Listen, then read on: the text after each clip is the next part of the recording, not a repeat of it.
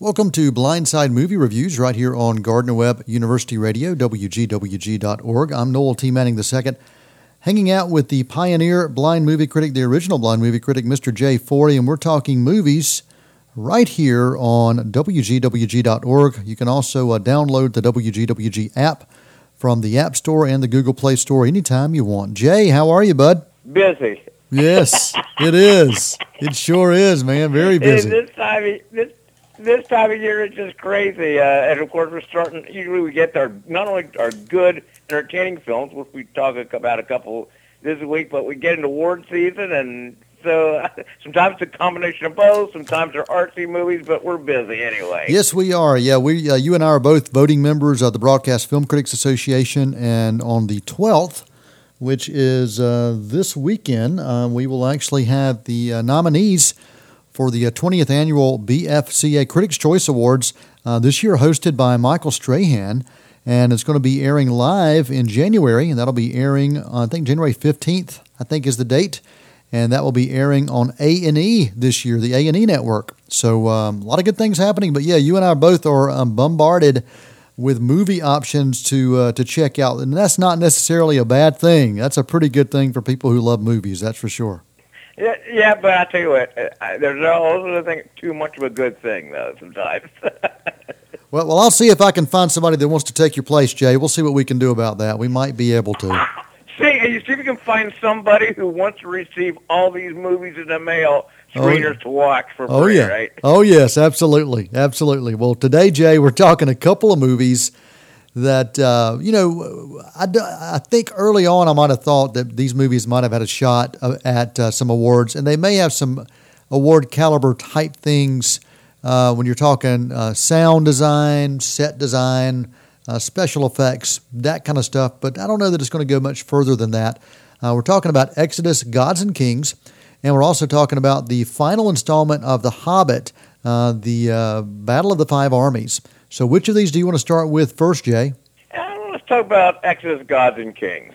All right, that sounds good. Exodus, Gods, and Kings, uh, the story of Moses uh, on the big screen, uh, really for the first time in quite a few years. The last time we saw Moses on the big screen uh, and a movie based on him was The Prince of Egypt back in 1998 when Disney took on that classic. Before that, you got Charlton Heston. And everybody uh, remembers the Ten Commandments, that story of Moses from 1956. And Burt Lancaster um, made a miniseries version called Moses the Lawgiver back in 1974. But this go round, we've got Christian Bale, uh, Ridley Scott, big time director, directing this piece, Exodus, Gods, and Kings. And it doesn't follow the entire story of Noah. It really does focus on, for the most part, uh, the, the Egyptians not wanting to let go, or you, say, you should say the Pharaoh not wanting to let go of the Israelites and um, so we, we see uh, that's really the story we're following here. You know, uh, and, and, honestly, there's nothing to tell about the plot. Everybody knows the story. Uh, and here, here's how it is with me. Maybe I'm spoiled. Charlton Heston, you know, 50 years ago, 60 years, whatever it was, was absolutely fantastic. And uh, and, I, and I think maybe I don't know. Maybe I compare every uh, film, uh, you know, to to that film. Uh, but here's where I'm looking. Ridley Scott, and I'm just going to go right to the chase here. Ridley Scott is an agnostic, and because of that, I think he lacks the heart, lacks the uh, whatever to make a film about a, biblical, biblical, uh, you know, thing. I, I, like I said, it lacks heart. It just, for example, he tries to say in here, and, and maybe rightly so, that uh, uh, all the plagues are all uh, you know come from different. Uh, uh, they're just natural events, and maybe that is true, or I, I don't know. But my point is, he really tries to push that through. Uh, it's just he, he uh, Christian Bale is great. I think the acting is good, and probably the visuals are probably great. I just didn't necessarily. I don't want to say I didn't enjoy it. It's really long, two hours and a half. I don't know. I'm going to leave it at that uh, because you know I can tell I'm not overly thrilled with, with the film. Yeah, Jay, um, you you nailed it, and it was interesting when I went to see the screening. The one thing that I said to um, the publicist, I said this film really didn't have heart. So you did the very you said the very same thing that I did. Uh, all the pieces were there for this to be an incredible story.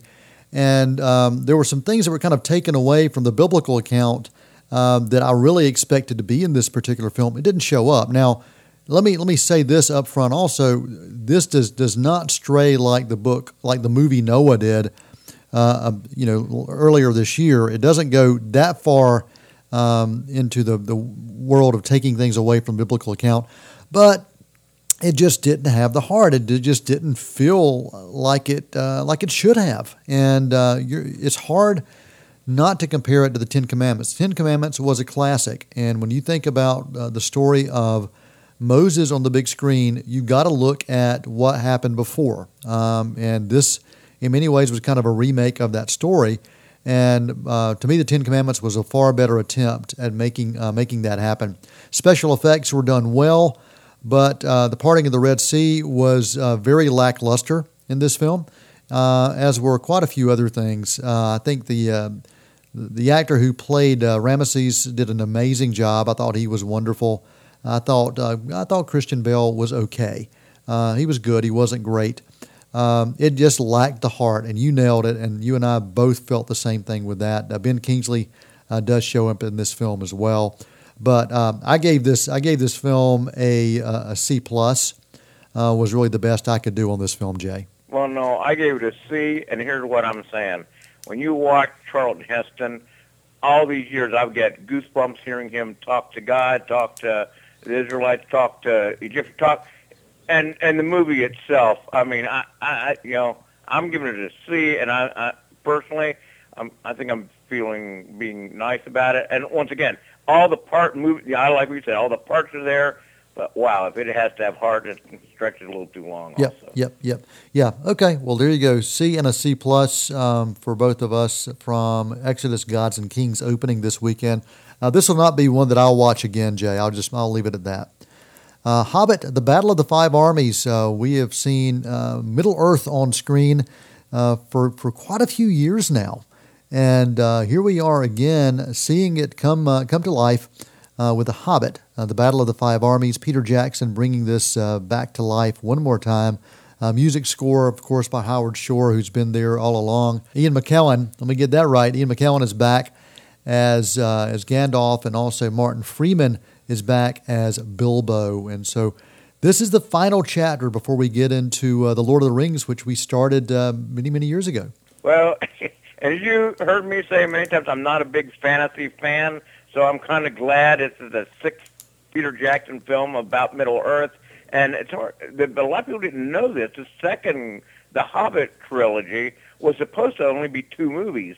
So they split the two movies in half and put one in the middle, which uh, uh, I don't know. They could have kept that in shorter. The great thing about this is they this is the shortest Middle Earth film made a two hours and 20 minutes, which I love.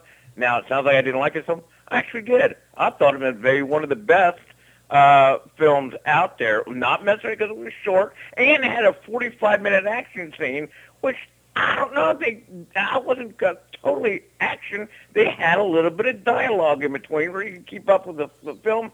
Smaug, the dragon Smaug was killed at the beginning. Then there's the title. There's uh, the Hobbit, a battle, and there's five armies, and that's a plot. But I still enjoyed it, Noel, to a certain extent. And uh, but I'll hear what you have to say about it. I I didn't think it was a bad movie by any means. No, not at all. I, I think it was a fitting end. Uh, to the beginning, if you want to say that. Uh, I, I, thought they did a great job. The, uh, the, set designs were wonderful. The battle scenes were, were very well done. Um, you know, Peter Jackson really has dominated the fantasy world on film, and he has found a way to perfect it in um, in look and in feel uh, and in sound. And uh, I, I, think he, he did an amazing job with this, and I thought it was a very fitting way uh, to have this trilogy wrap up. And it, it, the way this movie ends, it really does set the stage for the one that we've already seen uh, a few years ago um, with the Lord of the Rings when it started. So uh, I was very impressed with it, and I, I thought it was just a, it was a, a it's going to be a fun film for fans um, of this franchise to watch, and I think they're going to thoroughly enjoy it. And also, let me just say that my cousin uh, worked on special effects in this film. He lives in New Zealand and works for Peter Jackson's company, and so uh, I've got to throw that in there. So it was nice to see his name pop up on the credits at the end of the film. Yeah, I, I, I heard that he designed one of the uh, the L's to look like that, look like you. Uh, yes. That, so if you see one of the L's like no, that's for that game. Exactly, exactly. But uh, I'm giving the film a, a, solid B plus. It was it was very well done, and it does exactly what it's supposed to do for this kind of film. So. Uh, B plus for you know the what? Hobbit no, Battle I'm of Five B plus. Also, Okay. like I said, I thought it was one of the better ones. Maybe I'm way off, but maybe the running time, keeping it short, uh, helped me. Uh, I, I, I, I, I somehow enjoyed it, even though it's a fantasy film. B plus rating. Good deal. The Hobbit, the Battle of the Five Armies. All right, Jay's website, blindsidereviews.com. You can find out all sorts of things there. Uh, Jay, your rating system based on the report card. Let's hear it. A, it's so good blind people like it. B, I'm glad I got to hear it.